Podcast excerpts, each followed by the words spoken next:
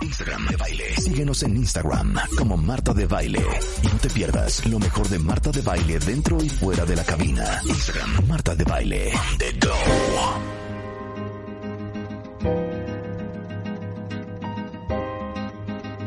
Estoy tan feliz, cuentavientes, cuando descubrimos a un nuevo especialista y la van a adorar y se van a volver locos. Su nombre es Jenny Torenberg. Es licenciada en Historia por la Universidad Iberoamericana. Tiene una especialización en estudios judaicos por la misma universidad y en conjunto con la Universidad Hebrea de Jerusalén. Tiene una maestría en estudios judaicos y una maestría en humanidades. Ella es Jenny Torenberg.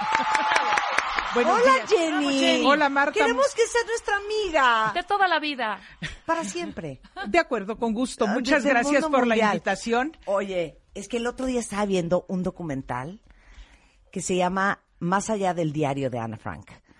Y es, es como una de las amiguitas de ella acaba la mamá de esa amiga casándose con el papá de Anne Frank después de que De muere la maja de Otto, después de que muere la mamá de Anne Frank y todo ese rollo. Y entonces dije, qué interesante platicarle a toda la gente quién fue Anne Frank, porque estamos con este rollo de conocer a los grandes personajes de la historia. Y entonces queremos que nos cuentes todo. O sea, desde la situación, por qué estaban en, en Holanda, la familia, cómo fue, quién fue ella, el impacto de ese diario en, en, en cómo aprendimos y cómo supimos del holocausto, todo el rollo. Y Bueno. aquí yo sentada, todos en clase con, con Jenny. No, yo espero que no sea una clase. Gracias por la invitación nuevamente. Me dijiste una frase ahorita que me movió mucho porque dijiste uno de los grandes personajes de la historia. Y a fin de cuentas empezamos a pensar en un gran personaje de la historia que fue una niña cuya vida no se prolongó más allá de los 15 años y que obviamente no pretendía convertirse en uno de los grandes personajes de la historia. Claro. Fue la circunstancia histórica la que la llevó en contra de su voluntad y en una circunstancia además muy desafortunada a pasar a la historia. Claro. Entonces, no sé, Marta, de en qué momento quieres que empecemos la historia de este Sí, empecemos personaje. en 1902, no, no es cierto. No, a ver, estamos en pleno holocausto. Eh, Hitler está buscando a todos los judíos. Todos portan una estrella del lado izquierdo que los identifica. Muchos judíos se van de Alemania y migran a otros lugares, como por ejemplo Holanda. Arranquemos ahí. Arra- me gustaría incluso arrancar un poco Venga, antes, venga, venga. sí, con el nacimiento de esta niña, que es una niña hija de una familia de clase media acomodada, judía, alemana. ¿Ok? que vive tranquilamente en Alemania. El padre militó incluso en el ejército alemán durante la Primera Guerra Mundial. Son alemanes muy conscientes y muy orgullosos de su germanidad, por decirlo de alguna manera. Ana tiene una hermana mayor, o sea, es una niña cuya vida no pinta para ser más que igual a la de todas las niñas de su edad y su condición. Ahora, en 1933 Hitler llega al poder. Y el programa nazi que él había elaborado, que fue muy claro y en el que nunca engañó a nadie, aún previamente, o sea, todo el mundo sabía cuál era su programa porque habían sido sus eh, promesas de campaña, él les había ofrecido a los alemanes devolverles los empleos que les había quitado la Gran Depresión, erradicar el comunismo, eliminar las restricciones que el Tratado de Versalles le había impuesto a Alemania y prometía también la erradicación de los judíos de la sociedad alemana. ¿Por qué? Esto ¿Qué es tema un tenía con los judíos? Mira, este es un tema que ni siquiera es de él original. O sea, Hitler en realidad no es ni siquiera el creador de una teoría. Hitler simplemente usa para sus fines políticos toda una serie de prejuicios antijudíos que eran muy antiguos y que se habían modernizado en el siglo XIX, sobre todo los de origen racial. O sea, la idea de que la sociedad humana está dividida en razas, la idea de que hay razas superiores y razas inferiores, los judíos en esta clasificación eran una de las razas inferiores, y el peligro que las razas inferiores representan para las razas superiores. La- el peligro de la contaminación racial por la vía sexual y el peligro de la contaminación racial también por la vía cultural. Es decir, la presencia de los judíos era un contaminante peligroso para la sociedad alemana.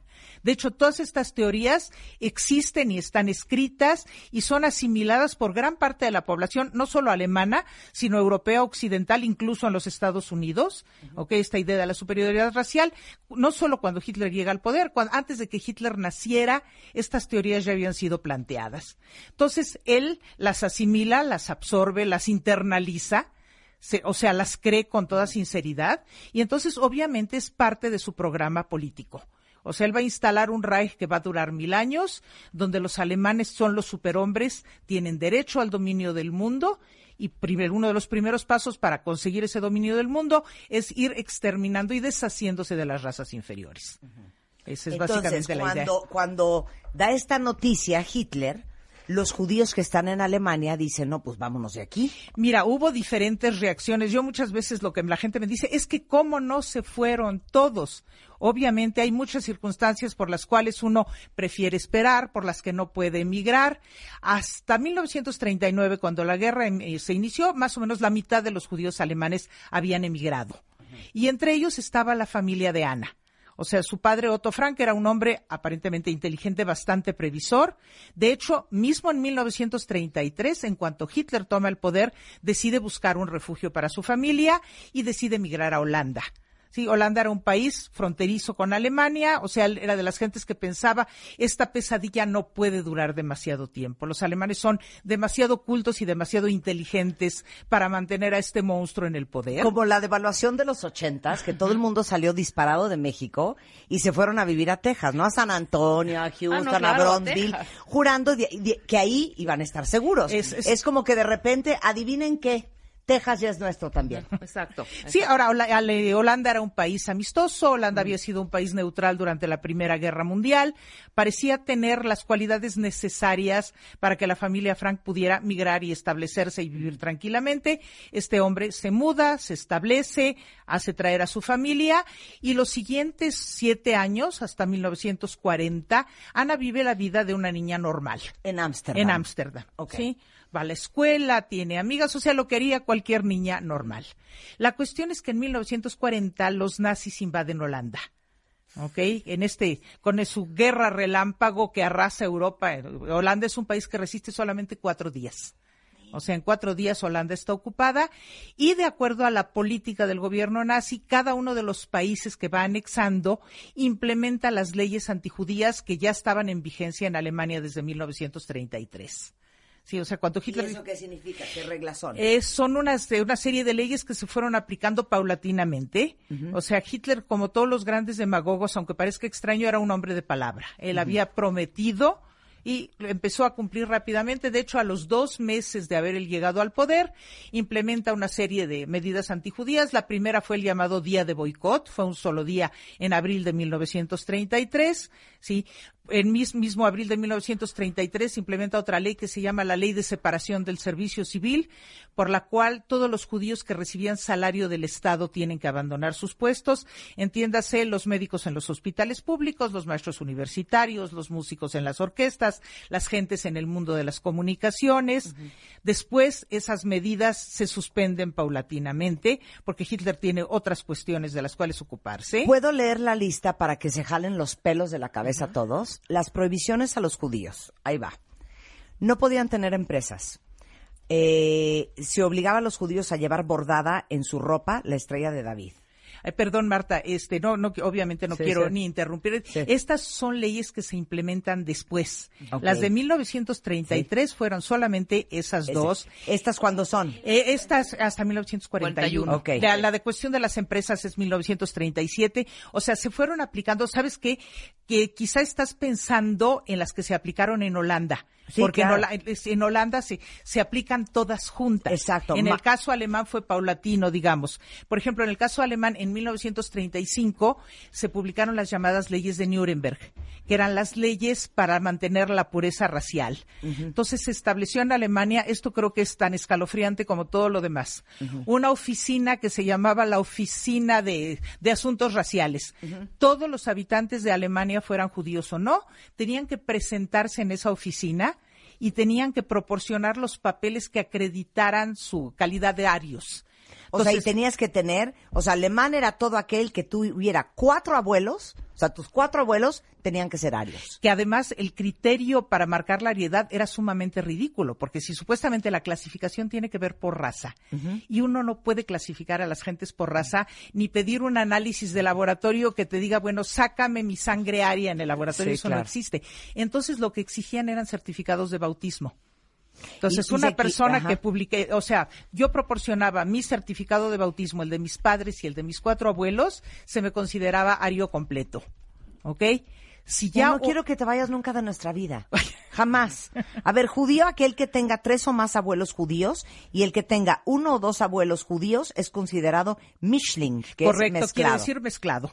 ¿Ok? Y de ahí en adelante la clasificación racial a la que te hagas acreedor va a marcar, obviamente, eventualmente tu diferencia entre la vida y la muerte, pero aún aquellos que son mezclados, que no sean condenados a morir eventualmente, van a perder sus oportunidades de trabajo, van a poder ascender poco en los trabajos que tengan, van a poder conseguir pocos ascensos en el ejército, por ejemplo, porque eh, a partir de ese momento el mundo y las oportunidades son de aquellos que son racialmente puros. Y esto es una de las razones por las cuales el nazismo también tuvo tanto éxito porque había mucha gente en Alemania, la sociedad alemana era también una sociedad clasista, entonces había muchas gentes de estratos humildes que no hubieran podido alcanzar puestos importantes por cuestión de su clase social. Y sin embargo, como eran arios puros, tenían mucho más oportunidades que otros mezclados. Claro. Entonces, eso también le da a la gente un sentimiento de grandeza y superioridad y yo tengo derecho a ser el amo del mundo. Bueno, en el 41 es cuando todos los eh, judíos residentes en Holanda se tienen que inscribir en un registro y les comentan lo siguiente. Ahora voy a leer la lista. Los judíos no pueden tener empresas. Margot, la hermana mayor de Ana Frank, se ve obligada a matricularse en el liceo judío porque no se permite que los alumnos judíos compartan las aulas con los no judíos. Se obliga a los judíos a llevar bordada en su ropa la estrella de David. Tuvieron que entregar sus bicicletas, no tenían permitido viajar en tranvía, no podían viajar en coche ni tener uno. No podían hacer compras después de las 5 de la tarde. Solo podían ir a peluquerías judías, no pueden salir a la calle después de las 8. No pueden ir ni al teatro, ni al cine, ni a ningún lugar de entretenimiento. No tenían permitida la entrada a piscinas, pistas de tenis, ni de ningún otro deporte. No tenían permitido practicar ningún deporte en público. No se podían sentar en los jardines después de las 8 de la noche.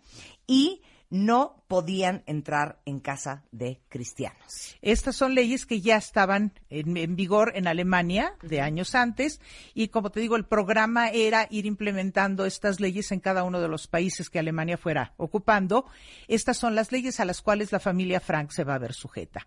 Ahora, Otto Frank intenta en ese momento conseguir visas para emigrar a algún otro país más amistoso. Intentó en la Gran Bretaña, intentó en los Estados Unidos, le negaron las visas. Este es este problema que estamos viendo hoy recurrir con la cuestión de los refugiados. En Siria, claro. Ok, que es- podría ser similar. Entonces, la alternativa es ir preparando un escondite.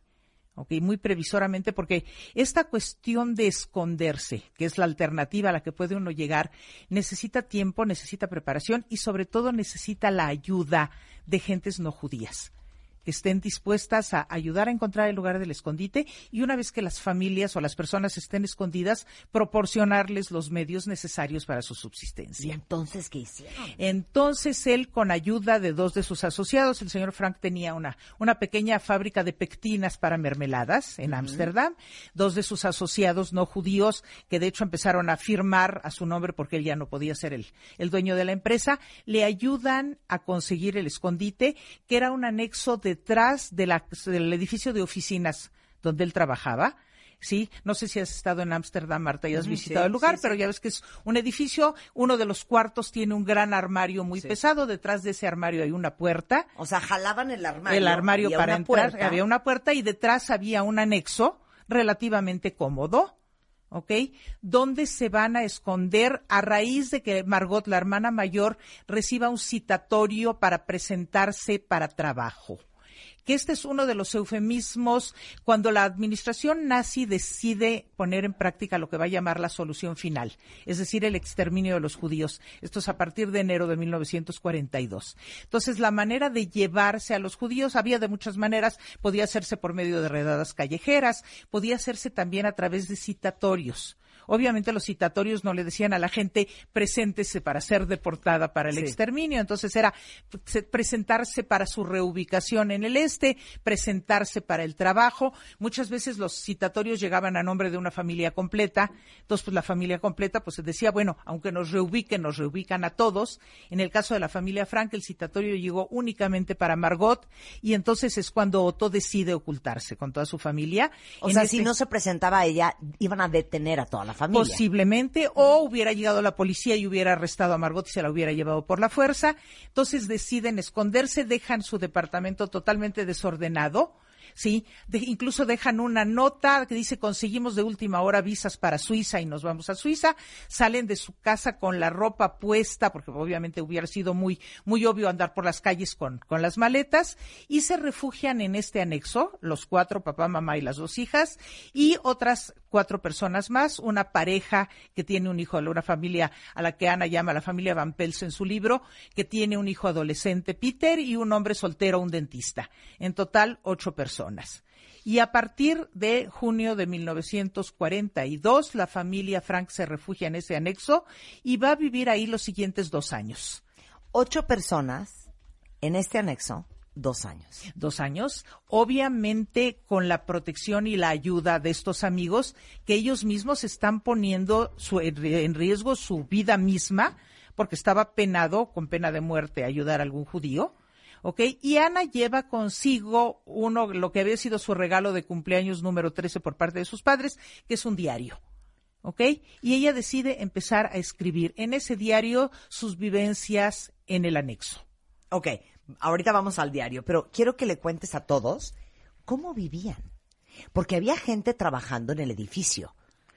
¿no? Sí, sí, sí, el, el edificio estaba en funcionamiento todo el día. Entonces, obviamente tenían que intentar no hacer ruido en absoluto en horas de oficina. No podían incluso bajar el agua del excusado porque obviamente se oía el agua correr por la tubería. Del excusado. Sí, o sea, el agua corría por la tubería. Eh, mantenerse en silencio, esperar la llegada de estos amigos todos los días. Tenían un aparato de radio que oían clandestinamente para enterarse de las noticias de lo que estaba sucediendo con la guerra. Y lo que es peor, Marta, o sea, vivir en un espacio confinado con gente, por más que fuera relativamente cómodo, con gente, pues no solo de tu familia, sino que no es de tu familia, y para una chica adolescente muchas veces, pues hasta su familia es molesta. O sea, Ana va a reseñar en su diario lo que era la vida diaria, los conflictos que tiene sobre todo con su mamá, porque pues a fin de cuentas es un adolescente. Porque conectaba muy bien con su papá. Con su papá suele, suele suceder bastante seguido, o sea, con su mamá tenía pleitos por todas las razones por las cuales un adolescente se pelea con sus padres. Y este enamoramiento que va desarrollando por el joven Peter, que es un poco mayor que ella, pero además de estas cosas, habla mucho de su interés por las estrellas de cine. De hecho, tenía tapizada su pared en el anexo con fotos de todas las artistas de Hollywood. ¿Sí? Pero además de esto, esta chica es más profunda que, digamos, estas banalidades de la vida diaria. Entonces, piensa mucho y escribe mucho acerca del horror de la guerra, de lo que pueden estar viviendo las gentes fuera del anexo, las gentes que no han tenido la suerte de estar escondidas, ¿sí? De lo que ella quisiera hacer cuando salga libre. Sí, pensamientos incluso no muy hermosos. Dice, sigo pensando aún dentro de mí que la mayor parte de la gente es buena. Cuando leí eso, casi lloro. Lo hizo así, tal cual. A pesar de todo, pienso que la gente es buena de corazón. Sí, entonces ella, digamos, para ella obviamente el diario pues es un escape. Sí, es la manera de... Hay párrafos donde dice, estaría yo a punto de volverme loca si no fuera por el radio. Hay pedazos donde dice, ya francamente no me importa si vivo o estoy muerta, pero bueno, si veo un pedazo de cielo a través de mi ventana, Sí, entonces, bueno, esto me devuelve la esperanza. Había un árbol, un castaño muy bonito que ella veía desde su ventana, entonces veía pasar las estaciones a través del castaño. Y, y les quiero leer un pedacito de lo que escribió Anne Frank el sábado 3 de octubre de 1942. De hecho, el diario de Anne Frank está editado aquí en México por editorial Porrúa, si lo quieren buscar. Pero dice, ayer hubo bulla otra vez. Mamá provocó una escena terrible al contar a papá todos mis pecados. Ella se echó a llorar, yo también, y eso me dio un dolor de cabeza espantoso. Terminé por decirle a papá que yo Lo quería él mucho más que a mamá. Él me contestó que eso pasaría, pero le costará trabajo hacérmelo creer. Más adelante dice, hoy no tengo que anunciarte más que noticias deprimentes. Muchos de nuestros amigos judíos son poco a poco embarcados por la Gestapo, que no anda con contemplaciones. Son transportados en furgones de ganado a Westerbork, el gran campo para judíos, en Dentre. Westerbork debe de ser una pesadilla. Cientos y cientos están obligados a lavarse en un solo cuarto y faltan los WCs. Duermen los unos encima de los otros, amontonados en cualquier rincón. Hombres, mujeres y niños duermen juntos. De las costumbres no hablemos. Muchas mujeres y muchachas están en cinta.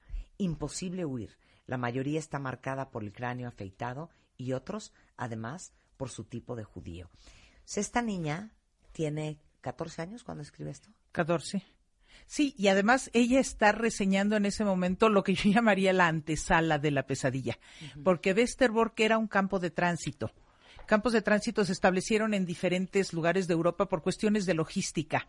Cuando se estaba realizando ya el exterminio en los campos de exterminio como tales, había que estar planeando si había espacio en los campos. Entonces, muchas veces los judíos arrestados pasaban semanas en estos campos de, tránsito hasta que venía la orden de que el campo estaba libre para recibir el siguiente cargamento de personas.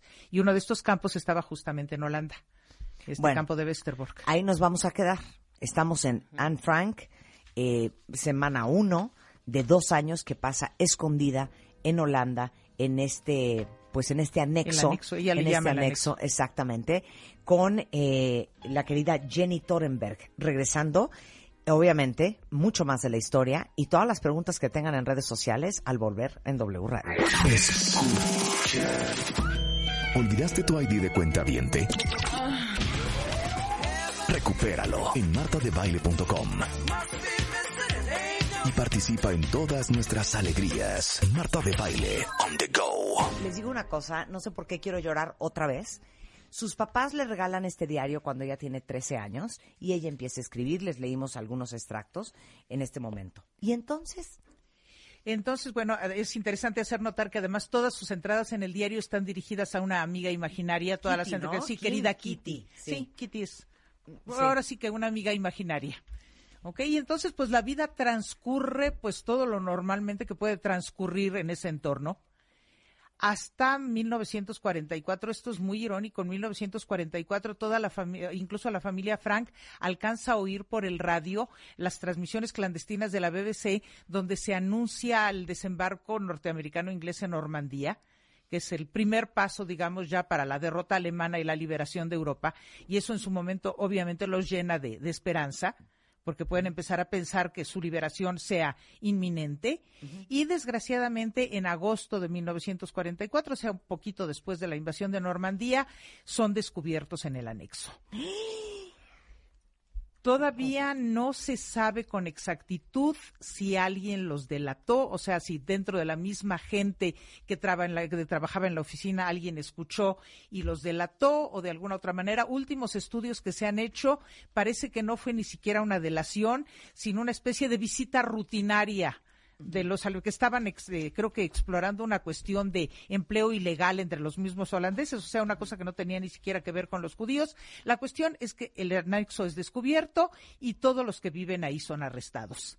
¿ok? En el momento en que se los llevan, pues obviamente entran, revisan, hacen ahí un desorden, dejan tirado lo que no les interesa y entre las cosas que se quedan tiradas en el anexo está el diario de Ana. ¿ok?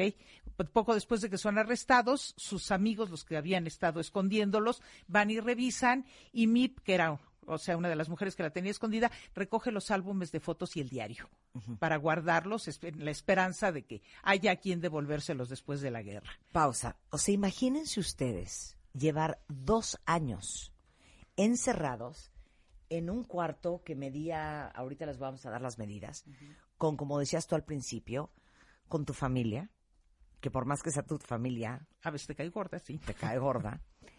con cuatro desconocidos, con un profundo miedo, sin poderle bajar al excusado para no hacer mucho ruido, eh, vivir en silencio y de repente escuchar, un 4 de agosto de 1944, las botas de la Gestapo y escuchar cómo están abriendo la puerta y saber que ese es probablemente tu final. Sí. Sí, y efectivamente, o sea, son todos los eh, descubiertos son transportados a este uno de este, este campo que Ana había reseñado del que había hablado a Westerbork y más adelante de ahí son trasladados a Auschwitz. O sea, se los llevan a una cárcel, ¿no? Es, eh, Westerbork no era una cárcel, era un campo de concentración denominado campo de tránsito. Te digo, era por donde por cuestiones de logística se detenía a los futuros deportados hasta que Auschwitz o algún otro campo de exterminio tuviera capacidad para procesarlos. Estoy utilizando el término que, que utilizaban los nazis para catalogar al exterminio. Entonces, de Westerbork van a ser transportados a Auschwitz. En Auschwitz van a ser separados, como se acostumbraba, hombres de un lado, mujeres por otro. La gente que tiene capacidad de trabajar, la que no era inmediatamente condenada al gaseo. En el caso de la familia Frank, Otto es separado con los hombres. Ana, su hermana y su madre van para otro lado. Son, eh, o sea, se les sigue el procedimiento rutinario, se les rapa la cabeza, se les tatúa un número de, de ingreso al campo se las asigna todo tipo de trabajos. La madre de Ana va a morir en Auschwitz mismo. Ana y Margot van a ser trasladadas de Auschwitz a Bergen-Belsen, que era este procedimiento también bastante común, rotar a las gentes que tuvieran capacidad de trabajo a otros campos donde fueran más útiles casi al final de la guerra, se las transporta a las dos a Bergen-Belsen. Y a, Margot y a Ana. ya separadas de su mamá. Separadas, su, su, mamá había muerto en el campo, separadas de su papá, del que no tienen idea qué le pasó. O sea, espérate, la mamá muere, es que en Auschwitz. aprendizaje, en Auschwitz. La mamá muere en Auschwitz, las dos hermanas son trasladadas a Bergen-Belsen, y en Bergen-Belsen van a contraer tifo, que era una de las epidemias que se daban en los casos. No, tifo Tifo, ¿Se llama tifo? Sí, tifoidea es la de que produce la bacteria. Sí, la salmonela, el tifo lo transmiten los piojos. Es otro tipo de infección. Es otro, ahí sí que algún médico sepa y me corrija, pero son dos enfermedades diferentes. ¿Ok? Y ambas van a, o sea, da fiebres altísimas. Aparentemente Margot murió cuando se cayó de la litera en la que dormía por la misma fiebre y lo que la mató fue el golpe. Y Ana muere un par de días después de su hermana, aproximadamente tres semanas antes de que el ejército inglés entre a liberar el campo. No lo puedo creer. Eso es lo que a mí me puso. O sea, tres semanas después el, ejército inglés las hubiera liberado. Las hubiera liberado. Y el padre sobrevive.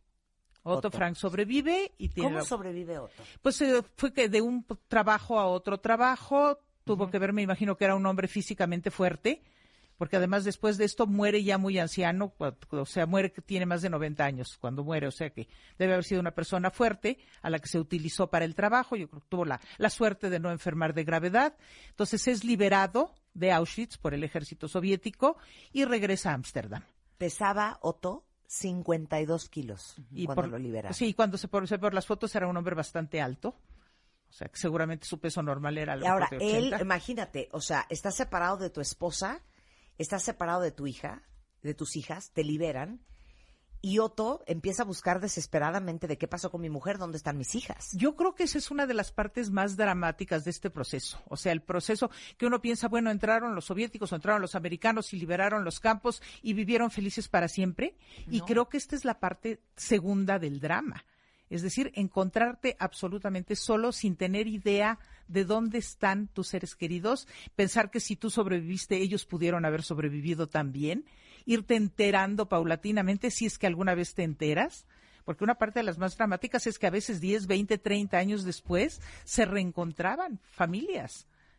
¿sí? En, lugares remotos, yo que sé, de repente una carta de Suecia a un primo en los Estados Unidos buscando familias y entonces Otto regresa con la esperanza de que a lo mejor alguna de ellas haya regresado a Ámsterdam. Sí, eventualmente se va a dar cuenta porque incluso dos amigas de Ana que sobrevivieron fueron las que le contaron de la muerte de Ana y de Margot. Y entonces eh, Mip, la secretaria, le entrega a Otto el diario y le entrega los, los álbumes de fotografías. Él se muda a vivir a Suiza que es donde va a contraer matrimonio, no tan rápido, creo que se casa en 1948, o sea, unos tres años después de la liberación. Y cae en sus manos el diario de Ana y el diario lo sorprende muchísimo, obviamente. O sea, él mismo dice, me está presentando una Ana a la que yo no conocía, porque pues él conoce a su hija adolescente con sus características y lo sorprenden los pensamientos estos profundos de Ana y decide que va a presentarle el diario a un periódico holandés. Entonces la primera publicación aparece en un periódico en Holanda y más adelante en 1947 decide publicar el, el diario. Hasta eso con toda discreción quita algunos pasajes muy personales donde Ana habla, por ejemplo, de su despertar sexual, ese tipo de cosas. Entonces esas obviamente no las, no las pone para la publicación y manda a publicar el diario y el diario va eventualmente a traducirse a 67 idiomas. O sea que hoy, hoy, y es en muchos lugares libro de lectura obligatoria para niños en las secundarias, por ejemplo. Entonces, o sea, tiene un impacto obviamente infinitamente mayor al que Ana pudo haber pensado, aunque mucho decía, en cuanto me libere yo me quiero dedicar a la escritura. O sea, ella decía que quería ser escritora. Entonces, obviamente obtuvo una repercusión que ella nunca hubiera imaginado. Después de lo que ha vivido el pueblo judío, eh, después del holocausto, eh, sintiéndose siempre un pueblo perseguido, ¿tú sientes que en el colectivo se nota se le siente? ¿Cuáles son los vestigios de eso? Mira, esto se ha estudiado mucho. Definitivamente, yo no creo que la tragedia del holocausto haya forjado al pueblo judío. Yo creo que los judíos están forjados desde hace milenios por su cultura, por su tradición, por su religión, por sus aportaciones al mundo, pero definitivamente el holocausto creó una marca colectiva aún a aquellos que podríamos considerarnos de alguna manera sobrevivientes aunque no lo seamos. Porque yo, o sea, yo misma tengo la suerte de ser mexicana, nacida en México, de padres nacidos en México, de abuelos que emigraron y encontraron refugio en México a finales de los años 20, que ellos sí perdieron prácticamente a todos los miembros de su familia que tuvieron el infortunio de quedarse en Europa. Sí, muchos de nosotros llevamos nombres por víctimas del holocausto. Mismo mi nombre, o sea, yo me llamo por la madre de mi abuela, que se murió de hambre huyendo de los alemanes de Bielorrusia hacia el Cáucaso, por ejemplo y como mi caso, pues los hay por cientos o por miles. De que nos marcó, nos marcó, sí nos marcó como colectivo. Hay una marca especial y muchos este, estudios acerca de la marca que esto dejó en los hijos de los sobrevivientes. O sea, los hijos de los sobrevivientes directos, hay toda una serie de estudios acerca del, del impacto tipo, o sea, gente que repite mucho la idea de que sentían que sobre su familia caía el peso opresivo de un secreto que no sabían exactamente cuál era, que sus padres no querían revelar, obsesiones con la seguridad, por ejemplo, obsesiones con los alimentos. O sea, hay sobrevivientes que cuentan que sus padres eran gentes de veras bondadosas y amables y en el momento que el niño dejaba el plato sin terminar de comida, la madre enloquecía. ¿ok? Por acordarse del hecho de que los niños se hubieran podido quedar sin comer. Es toda una cuestión muy importante la psicología de los sobrevivientes directos y a nosotros como colectivo en general, obviamente cargamos con esta marca. Si alguna vez Elie Wiesel, que es este, uno de estos sobrevivientes maravillosos que fue Premio Nobel de la Paz, decía, no es lo mismo ser el hijo del asesino que el hijo de una víctima. Él decía, estamos marcados nosotros y están marcados los perpetradores también. Y lo decía de una manera muy humana porque él era un gran humanista. Decía, los hijos de los asesinos no son asesinos. Por lo tanto, dice, no son culpables pero son responsables. Dice, y tienen la responsabilidad histórica de que este hecho no se repita. Entonces, pues de alguna manera creo que también nosotros este, cargamos con una marca histórica de la cual es difícil deshacernos. Y como si somos un pueblo muy memorioso, porque de repente hay gente que dice, bueno, ya, bájenle, ya, o sea, ya pasaron como sea 70 años, aflójenle. Y Elie Wiesel dice una cosa, la salvación de la humanidad está en la memoria. Sí, no la memoria para odiar, no la memoria para repudiar, la memoria para impedir que este tipo de cosas se vuelvan a repetir, básicamente. ¿Te puedo hacer otra pregunta? Aquí hemos tenido a, nuestro rabino, a Jonathan, a Jonathan, Gilbert, Eh, que gracias Jonathan por presentarnos a, Jenny. Pero, y nos vino a hablar mucho de la religión judía y de hecho hablamos hasta de las fiestas judías y luego lo combinamos con un pastor cristiano y con un musulmán y con, y con Jonathan. Y esto nunca se lo he preguntado a Jonathan. Los judíos son muy tribales. Tengo tantos amigos muy queridos judíos y siempre me molestan porque dicen que aunque me aman, nunca se hubieran casado conmigo porque soy católica y soy, como dicen ellos, goy. Este este aspecto tan tribal, hay una frase que dicen que no hay judío pobre porque la protección de unos a otros es súper fuerte. ¿Es por una preservación o un instinto de sobrevivencia de ustedes? Mira, aquí estamos manejando estereotipo 1, estereotipo 2, estereotipo 3. Primero, la falsedad de que los judíos no se casan fuera del grupo. Claro. Es falso. ¿Será de- que los míos son como bien religiosos? ¿Sabes qué pasa? El caso de México es bastante particular porque la sociedad mexicana no judía también es bastante cerrada en sus preferencias. Pero en países donde hay sociedades más abiertas, por ejemplo en Sí, en Estados, Unidos, el índice de matrimonios exogámicos, Claro, como lo claro, llaman elegantemente, está hoy por hoy por lo menos en el 60%. O sea, dirías es un tema más de México. Eh, de, de sociedades más conservadoras, Sí. diría yo. En el caso mismo de Alemania, la Alemania previa al ascenso de Hitler al poder, más del 50% de los judíos alemanes estaban casados ya con judíos, con alemanes no judíos. Punto uno. Entonces, digamos, mito uno, descartado. Bien. Mito dos, eh, no hay judíos pobres, sí hay.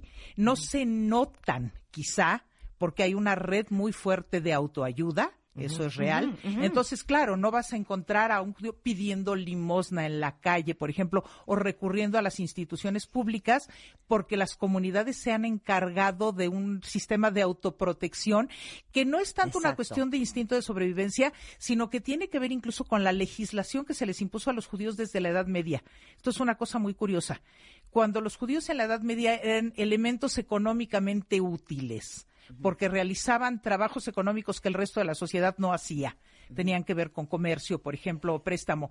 Los reyes de los países les ofrecían algún tipo de protección privilegios para que estuvieran dispuestos a establecerse en algún lugar y en este paquete de protección les concedían autonomía prácticamente completa en lo que era el manejo de sus asuntos comunitarios. Entonces ellos se ocupaban de su educación, de la protección de sus enfermos, de la protección de sus pobres y entonces esta estructura comunitaria se quedó ya como una de las bases históricas del judaísmo.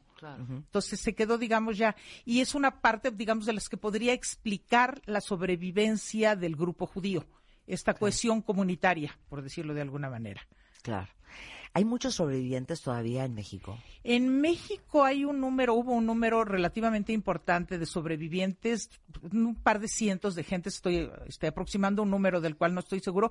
Mismo el abuelo de Jonathan era sobreviviente, no sé si porque además fue un hombre que además expuso mucho su historia. Muy interesante. El Museo de Memoria y Tolerancia aquí en México publicó hace unos 15 años un libro que se llama El rostro de la verdad, que presenta este, entrevistas con la mayor parte de los sobrevivientes que todavía vivían en México. Hoy por cuestión ya de edad y un cron- programa de eso. Sí, hoy pues ya por cuestión de edad y cronología, obviamente pues quedan muy poquitos. Porque pues la gente que sobrevivió hace 70 años, por más joven que hubiera sobrevivido, pues está en sus ochentas, medianos o tardíos. Claro. Entonces, Bueno, me van a llorar otra vez. Anne Frank tendría 88 años exactamente. el día de bueno, Exactamente. este año. sí, sería ya una mujer anciana si hubiera sobrevivido. Oye, ¿ha- ¿has tenido, porque ahorita en el corte comercial, Rebeca y Jenny parecían periquitos contándose historias y les prohibí seguirse hablando para que no las contaras al aire. Pero hay historias fantásticas. De hecho, vamos a hacer un programa, voy a buscar a la gente del Museo de Memoria y Tolerancia sobre el rostro de la verdad para hablar de los sobrevivientes, pero tú tienes una historia espectacular. Mira, a mí no me gusta en general contar historias que tengan que ver directamente con mi familia, pero es que me preguntan. Porque te parece poco profesional. Me parece poco profesional, Esto sí. es, haz de cuenta que esto es una gran familia. O sea, es una nueva amistad, esto es una tertulia y aparte digo una cosa, este programa casi no se oye. Ok. Entonces me puedo quedar tranquila que si, si metí Y la pata nadie no hay me oyó. secretos. Exacto. A ver. No es que Rebeca me preguntaba, Sí. o sea, cuando hablábamos de esta parte desesperada de los sobrevivientes, de encontrar familias, de saber dónde están, y que yo le decía que las historias a veces prolongaron décadas de que familias encontraran otras familias y le contaba yo una historia en mi propia familia. Mi hermana, una de mis hermanas, está casada con un muchacho, bueno, un señor que se llama Mario Resnikov, y en 1981 mi hermana recibe una llamada de, la, de una oficina aquí de la comunidad judía buscando a un señor de nombre Jacobo Resnikov. ¿no? Y en ese momento mi sobrinito recién nacido era Jacobo Resnikov y era el suegro de mi hermana. El papá de su marido, que había muerto en México, había llegado a México antes de la guerra, había muerto en México por causas naturales, y le dijeron que lo estaba buscando una señora Nina Resnikov, que era su hermana, que había perdido contacto con él en 1941. Esta mujer vivía en Ucrania. Esta mujer huyó del avance de los nazis, se salvó, volvió a Ucrania después de la guerra, había perdido la dirección de su hermano, como vivía en la Unión Soviética, la comunicación con el exterior era muy complicada. En 1981 esta mujer y su familia habían logrado emigrar a Nueva York y desde Nueva York empezó a buscar a su hermano, que en ese momento ya había fallecido, pero igual encontró a sus sobrinos. Claro. Después Wow. de 40 Encontró a sus años. sobrinos. Qué impresión. Muy impresionante. Bueno, la mamá de Shanik Bergman contabas También tú, es, claro, de, sobreviviente. del holocausto. Y en, en, en Siberia conoce a su marido y se casan. Sí. Y un alemán los ayuda a salir. ¿No? Y Estados en Unidos y México. luego México. Sí. Sí, y como tú dices, un alemán, los seres humanos, a fin de cuentas, somos seres humanos independientemente de nuestra clasificación étnica o nuestra clasificación religiosa. Y estos, estos sucesos creo sacan o lo peor de los seres humanos o lo mejor de los seres humanos. O sea, la familia, la gente misma que tuvo escondida a Ana Frank a riesgo de sus propias vidas. Sí, claro. Sí. Claro. Hijo, sí, De perdón, hecho, pero si no han visto la lista de Schindler, vean la lista de Y Schindler. de hecho, Marta, seguramente sabes que justamente en el Museo de Yad Vashem en Jerusalén hay un bosque que se llama el Bosque del de los Justos entre las Naciones. ¿Ok? No, no, eh, me, o sea, no me extraña que no conozcas esta historia, pero No. el gobierno de Israel se dedicó, digamos, a que sobrevivientes contaran las historias de las personas que los ayudaron y gente que ayudó a salvar judíos a riesgo de su propia vida. Sí, se gana el título de justo entre las naciones. Y justo entre las naciones se recibe el honor de que se plante un árbol en su memoria. Y está en Jerusalén, sí, el llamado Bosque de los Justos entre las Naciones. Hay alrededor de unos... Nunca he ido a Israel, fíjate, será la siguiente parada. Pues valdría la pena, creo que sería muy interesante. Y este, hay alrededor de unos veintitantas mil personas hoy registradas como justos entre las naciones. Porque Te fueron de recordó alguna por, manera, el, claro. por, por Schindler. Exactamente. Fueron- Schindler obviamente Schindler. es uno de estos héroes- justos. héroes Son héroes anónimos, que obviamente, que a veces salvaron dos y tres personas, no más que eso. Pero también hay una frase en la religión judía que dice que el que salva una sola vida es como si salvara al mundo entero. Exacto. ¿Sabes qué, Jenny? Quiero ya matarme en este momento. Ya, Jenny, amiga por siempre. Jenny, amiga por siempre. Maravilloso. Cero tienes Twitter, pero No, tienes Facebook. Facebook tengo, sí. Jenny Gale. Gele, G-E-L. Gele, ah, Gele, es que no traigo lentes. Jenny G de gato E-L-E Ahí estoy en en Facebook, Facebook, si sí. la quieren contactar. Y les prometo que no va a ser la última vez que vamos a tener a Jenny en el programa. Y les prometo que vamos a traer a nuestro rabino de cabecera, a, a Jonathan eh, Gilbert, Gilbert. a que nos venga a contar de la muerte para los judíos y vamos a hablar de las tradiciones judías. Sí, él es un experto en eso. Gracias, Jenny, un placer conocerte. Igualmente, muchas gracias por la invitación. Nos vamos, cuenta bien, no se vayan ustedes. Ahí viene Carlos Loret y todo lo que ha pasado en México y en el mundo en así las cosas de la tarde, solo en W Radio. Nosotros de vuelta mañana en punto de las 10. ¡Adiós! Marta de baile por W.